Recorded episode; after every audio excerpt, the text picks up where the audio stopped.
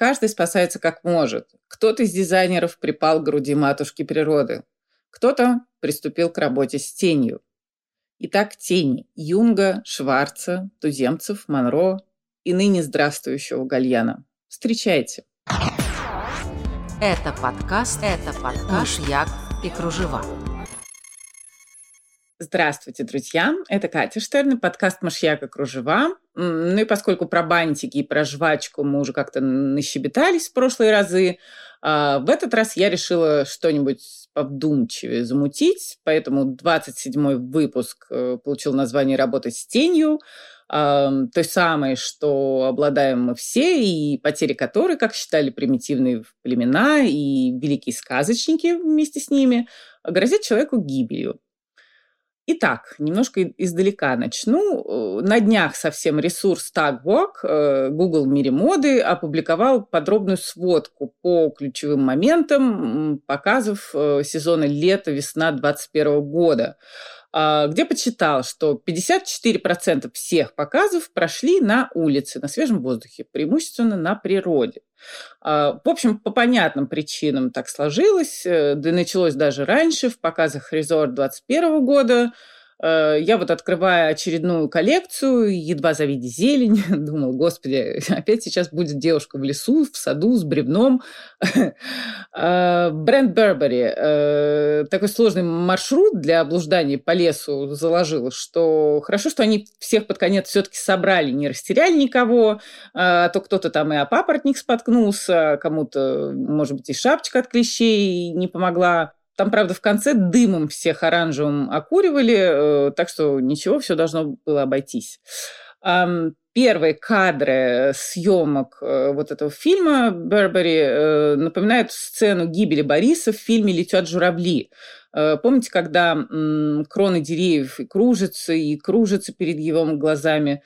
В 1958 году фильм э, Михаила Колотозова получил золотую пальмовую ветвь в Каннах. Э, к оператору Сергею Урусевскому тогда приходили его иностранные коллеги узнать, как он делал те или иные кадры, какие приемы и так далее. Эм, для съемки кружащихся крон деревьев тогда сделали круговые операторские рельсы, сам Русевский их э, сконструировал. Ничего подобного в истории кинематографа еще не было до того момента.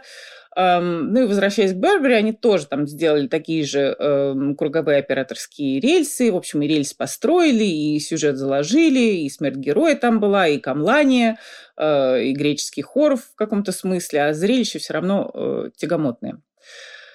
Э, так, лес, девушки, клещи. Э, заметка такая, вот понимаешь, что как и почему, да, почему на природе, а хочется все-таки какого-то разнообразия, такая вот подлая все-таки человеческая душонка.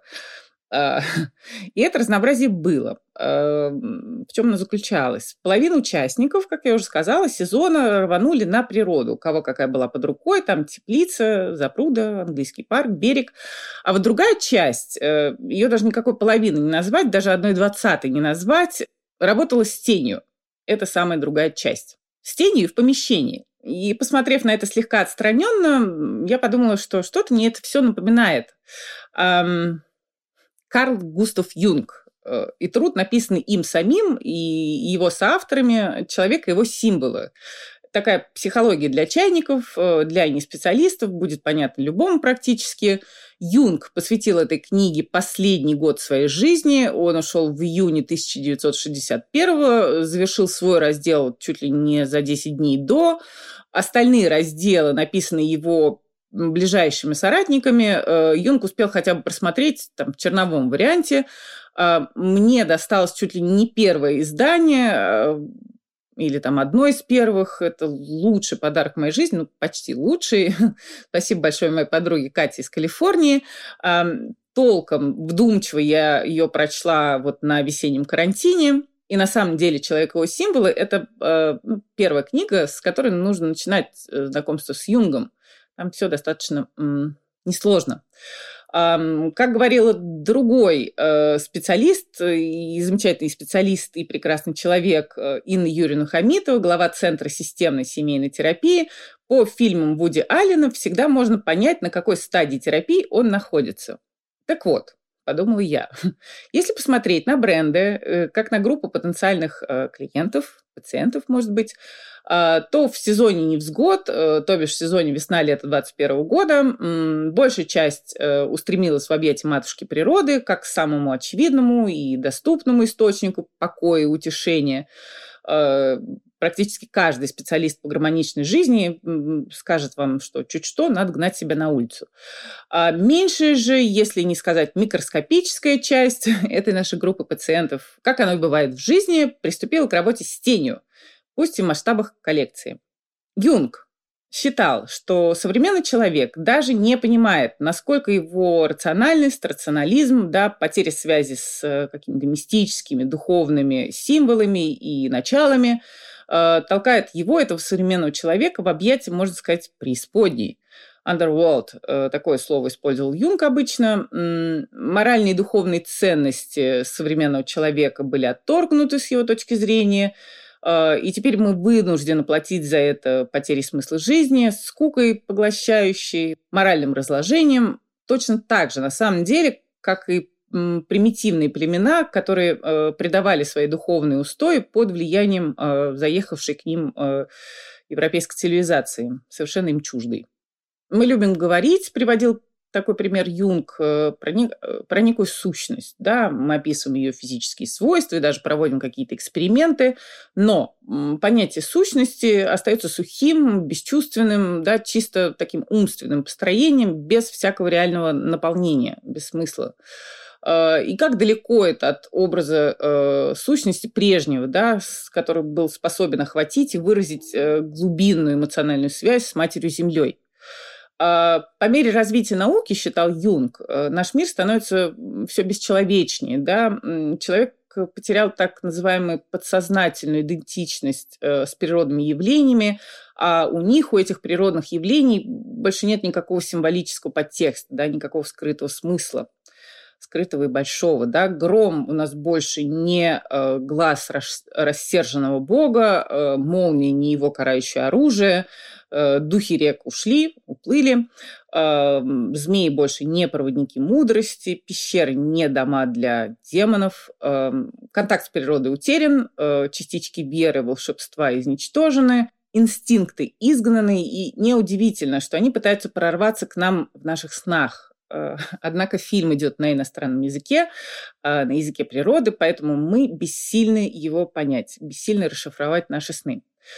Ну что же, к нынешнему моменту отношения с природой и впрямь хуже некуда. Да? За глаз Божий можно принять вполне э, наши странненькие зимы, да, либо непристойно теплые, либо дичайше холодные, э, слезливое лето туда же. Но размывание сезонов – это на самом деле еще лайтовый вариант, потому что из ураганов, затоплений, э, масштабных засух, пожаров число климатических иммигрантов э, к 2050 году вырастет, э, по некоторым оценкам, от 20 миллионов человек до 1 миллиарда. И цифры выглядят вполне себе правдоподобными, если учесть, что, например, сейчас 150 миллионов человек живут на территориях, которые к 2050 году, скорее всего, окажутся затопленными совершенно жутковатые цифры. Ну и вот, как я уже говорил, другие цифры свидетельствуют о том, что, по крайней мере, половина из показывающихся дизайнеров э, приняла этот факт к рассмотрению, да, по крайней мере, внешне, просто осознав, что бежать нам в случае чего абсолютно некуда, и проведя свои показы на природе. Переходим к тени. Shadow work, э, работа с тенью. Понятие также введенное в обиход Юнгом – но э, дело в том, что к тени, да, непосредственно к тени, не в психологическом, как то более глубоком смысле, э, с величайшим трепетом относились еще дикари. Они видели в ней душу, либо какую-то другую, не менее важную часть себя. Нападение на тень приравнивалось к нападению на ее владельца, а уж отделение тени от человека чуть позже обсудим и великих сказочников, которые придерживались того же мнения, что тень можно отделить от человека. В общем, отделение тени от человека приводило и вовсе к смерти. В Китае на похоронах присутствующие отходили, когда закрывали крышку гроба. А если вашу тень случайно э, забьют внутрь, то ваше здоровье, несомненно, в опасности, возможно, и жизнь. А, на островах Банкс э, есть камни каких-то невиданных форм, э, в них обитают опаснейшие привидения, и если тень человека упадет на такой камень, то привидение вытянет, высосет из человека душу, и все, он умрет. Жили некогда и колдуны, которые умели разрубать, либо ранить ножом чужую тень, в общем, понятно, с каким исходом для владельца ее, в Трансильвании существовали так называемые торговцы тенями. Они тайком снимали мерки с тени какого-либо человека и продавали тень, так называемую в кавычках, архитекторам и строителям. А те, в свою очередь, замуровывали ее под фундамент э, какого-либо здания нового для прочности, для устойчивости. В общем, можно сказать, что это было место жертвоприношения, которое было принято еще в более давние времена. Кстати, некоторые туземцы верили, что душа может находиться не в тени, а, например, в отражении, э, либо в изображении. И поэтому к фотографам заезжим очень плохо они относились, враждебно вот здесь я прямо с ними солидарна, потому что сидишь ты э, на педикюре, да, где-нибудь в салоне, вдруг ходит администратор, который там говорит, давайте снимем ваши ноги, руки и выложим их в Инстаграм, да, и прям чувствуешь себя туземцем и хочешь повредить э, снимающее устройство. Далее. Эм, в двух самых, наверное, известных сказках про тень э, Ганса Христиана Андерсона, э, она опубликована в 1847 году, и в сказке Евгения Шварца, опубликованной в 1940 году, то есть почти, почти спустя век, э, тени – это полные антиподы своих владельцев. Да, если главные герои в обоих случаях это ученые, которые переехали из холодных стран там, в какую-то теплую. А, так вот, люди, они добрые, наивные, э, такие совершенно неспособные на унижение других, э, на обман, то их тени – это злые, коварные, э, способные мыслить самостоятельно и планирующие уничтожить своих владельцев существа. У Андерсона так оно и происходит. У Шварца финал более счастливый для человека – у Андерсона еще и обратная зависимость очень четко прослеживается, читается, что чем лучше, да, жирнее и, там, допустим, богаче одета тень, тем слабее и безвольнее человек. У Андерсона тень, которая способна проникать куда угодно, там, в какие угодно помещения, и тем более в мысли и сны других людей, э, тень пробивается шантажом и от этого богатеет. У Шварца стоит э, обратить внимание, кстати, на ремарки, касающиеся языка одежды, такие очень, э, ну, какие-то характерные, какие-то очень яркие. Эм, например, я нарочно вышел в сапогах со шпорами, говорит нам городской чиновник с некоторого момента, потому что ходишь, позвякиваешь, э, ходишь, позвякиваешь и слышишь кругом только то, что полагается. А, или вот еще пример. Мои золотые часы переправились за границу. А если я буду носить серебряные, то пойдут слухи, что я разорился, и это вызовет панику в деловых кругах. Ну и, например, самая забавная история про человека, который хочет нравиться всем на свете, такого раба моды. И когда в моду вошел загар, он как бы почернел. А когда загар вышел из моды, он решился на операцию, но кожа из-под трусов была единственным белым местом на его теле. Ее-то врачи и пересадили ему на лицо. В результате он стал чрезвычайно бесстыжим. А, и пощечину называл теперь просто шлепок. Хотя и с разным итогом, главные герои обеих сказок совершили страшную э, ошибку. Они отпустили собственные тени э, гулять самостоятельно. Туземцы с ума бы сошли от ужаса. А что у нас с точки зрения психологов? Э, тени – это все невидимое, скрытое от самого себя, да, инстинкты, желания, паттерны, не знаю, воззрения, в подавленном, отрицаемом состоянии тень как раз и превращается в преисподнюю.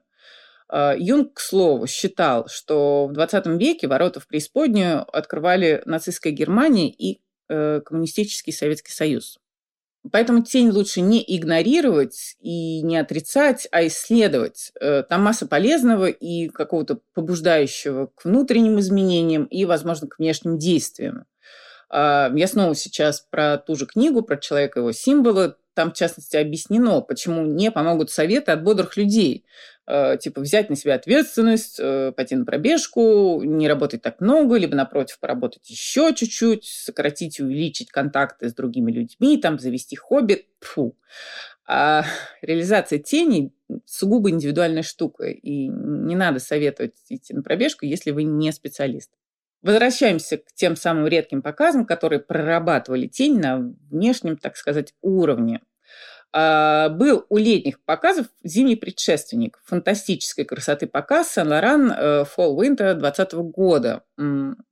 Тогда все э, маломальски заметные показы, тем более такой заметный, как Сен-Лоран, а, связывались с делом Вайнштейна. Да? Приговорен он был в марте 2020 года, но во время недель моды э, процесс, суд над ним шел вовсю. А, итак, показ Сен-Лоран. А, женщина в латексе. А, Нью-Йорк Таймс еще вопрошала, там, биоразлагаемый ли он. Шли по черному такому затемненному подиуму, освещенные лучом прожектора, который расходился на два или три световых круга. А, тень от модели говорила сама за себя, такая четкая, собранная, устремленная вверх, а, чеканящий шаг, а, и одновременно считывался посыл, что наши женщины всегда под светом прожекторов, всегда в объективе, всегда в центре, и это, несомненно, способные постоять за себя женщины, доминантрикс в C-suite, э, как назвали в той же самой Нью-Йорк Таймс. C-Suite э, – это группа э, руководителей самого высокого ранга, э, тех, чья должность начинается с буквы C, да, Chief, то бишь Chief Executive Officer, Chief Financial Officer и так далее. Так, что еще? Образ Мэрилин Монро, теневой фигуры в браке Жаклина Джона Кеннеди на показе Полин Джо весна-лето 21 года. А, видно, особенно на фотографиях, эм, как освещается лишь верхняя часть тела и остается в тени нижняя. Вот если вы помните э, Марлин Монро и ее «Happy Birthday, Mr. President» а, исполнение, тоже найдите, на YouTube есть. День рождения Кеннеди праздновали 19 э, мая 1962 года. На самом деле просто отмечали, потому что это было за 10 дней до реальной даты, 45 лет году 45 лет ему тогда исполнялось. Э, Монро не стало в августе того же года. И потом невероятное количество конспирологических теорий вывели вот из этого фильма, где она поет «Happy birthday, Mr. President» и трогает микрофон так, что этому стоит учиться. А из чего вышли эти теории? Из того, что ведущий церемонии сказал «The late Marilyn Monroe». Uh, the late, то бишь покойная а ведущий всего лишь намекал на то, что актриса вечно опаздывает. И за этот вечер, в частности, ее вызывали на сцену несколько раз. Все без толку. Ну, в общем, это нежная, щемящая какая-то красота в свете как раз прожектора. Посмотрите, и про микрофон тоже обратите на внимание. Эм, мне кажется, очевидно, что у Джеки Кеннеди была броня, а у Монро ее не было. Э, и, скажем, на показе Сен-Лоран, про который я говорила, да, ходил скорее типаж Жаклин, никак не Монро. Еще одни тени. Дрис Ван Нотен в коллекции «Весна-лето 21 года» использовал тень и различные проекции на модели. Э, смотрите, мы и тут не обходимся без терминов из психологии проекция, а, наблюдать за движущейся тенью э, едва ли не интереснее, чем за живыми моделями. Так он на самом деле всегда, потому что тени куда таинственнее со всех, самих объектов, э, нет там деталей, и вот эта расплывчатость, и ничто не отвлекает. Вообще говоря, этот фильм э, первый за всю 34-летнюю карьеру дизайнера. Э, бренд, как известно, никогда никак себя не, рекламировал, не было никаких рекламных кампаний. Э, да и в этот раз собирались все-таки устроить показ, но передумали. Сняли фильм, сделали съемку лукбука. Э, на некоторых итоговых уже фотографиях тень раскладывается на такие три энергичные подтени. Дрис Ван Нотен сказал, что они вообще в принципе хотели создать нечто, пробуждающее энергию, а не, э, погружай, а не погружающее в мечты или там тоску по прошлому, не дай бог. А, идея как фильма, так и лукбука пришла к Ван Нотону после знакомства с работами, такой, такой был художник в Новой Зеландии, Лен Лай. А, он еще в 20-30-е годы экспериментировал э, со светом, цветом, с движущимися объектами, с кинетическими скульптурами. А, его фильмы есть на, тоже на YouTube. Совсем они короткие, там ритмы, э, калейдоскоп, Rainbow Dance, э, работа с тенью там, с негативным изображением, с раскрашенной целлюлоидной пленкой. Посмотреть интересно. И обратить внимание на год создания, там 36-й, 35-й. По поводу световых проекций и видеоинсталляций Гальяна для Maison Margiela э, в коллекции осень-зима 2020 года э, делал нечто подобное, так называемые виртуальные принты. А, знаете, получается, у нас э, это все придумал Черчилль в 18 году, как обычно. Танцующий текст там проецировался на модель в платье, и сложно было понять, что объект, а что его тень. К слову, очень рекомендую посмотреть фильм, посвященный этой коллекции, ее разработке. Снят он Ником Найтом. А, там Гальянов подлец курит прямо в студии, там рассказывают, как э, создавались аналоги мраморных вуалей на скульптурах, э, что стало прототипом обуви. Крайне увлекательно, очень познавательно. Ну и виртуальные принты тоже там.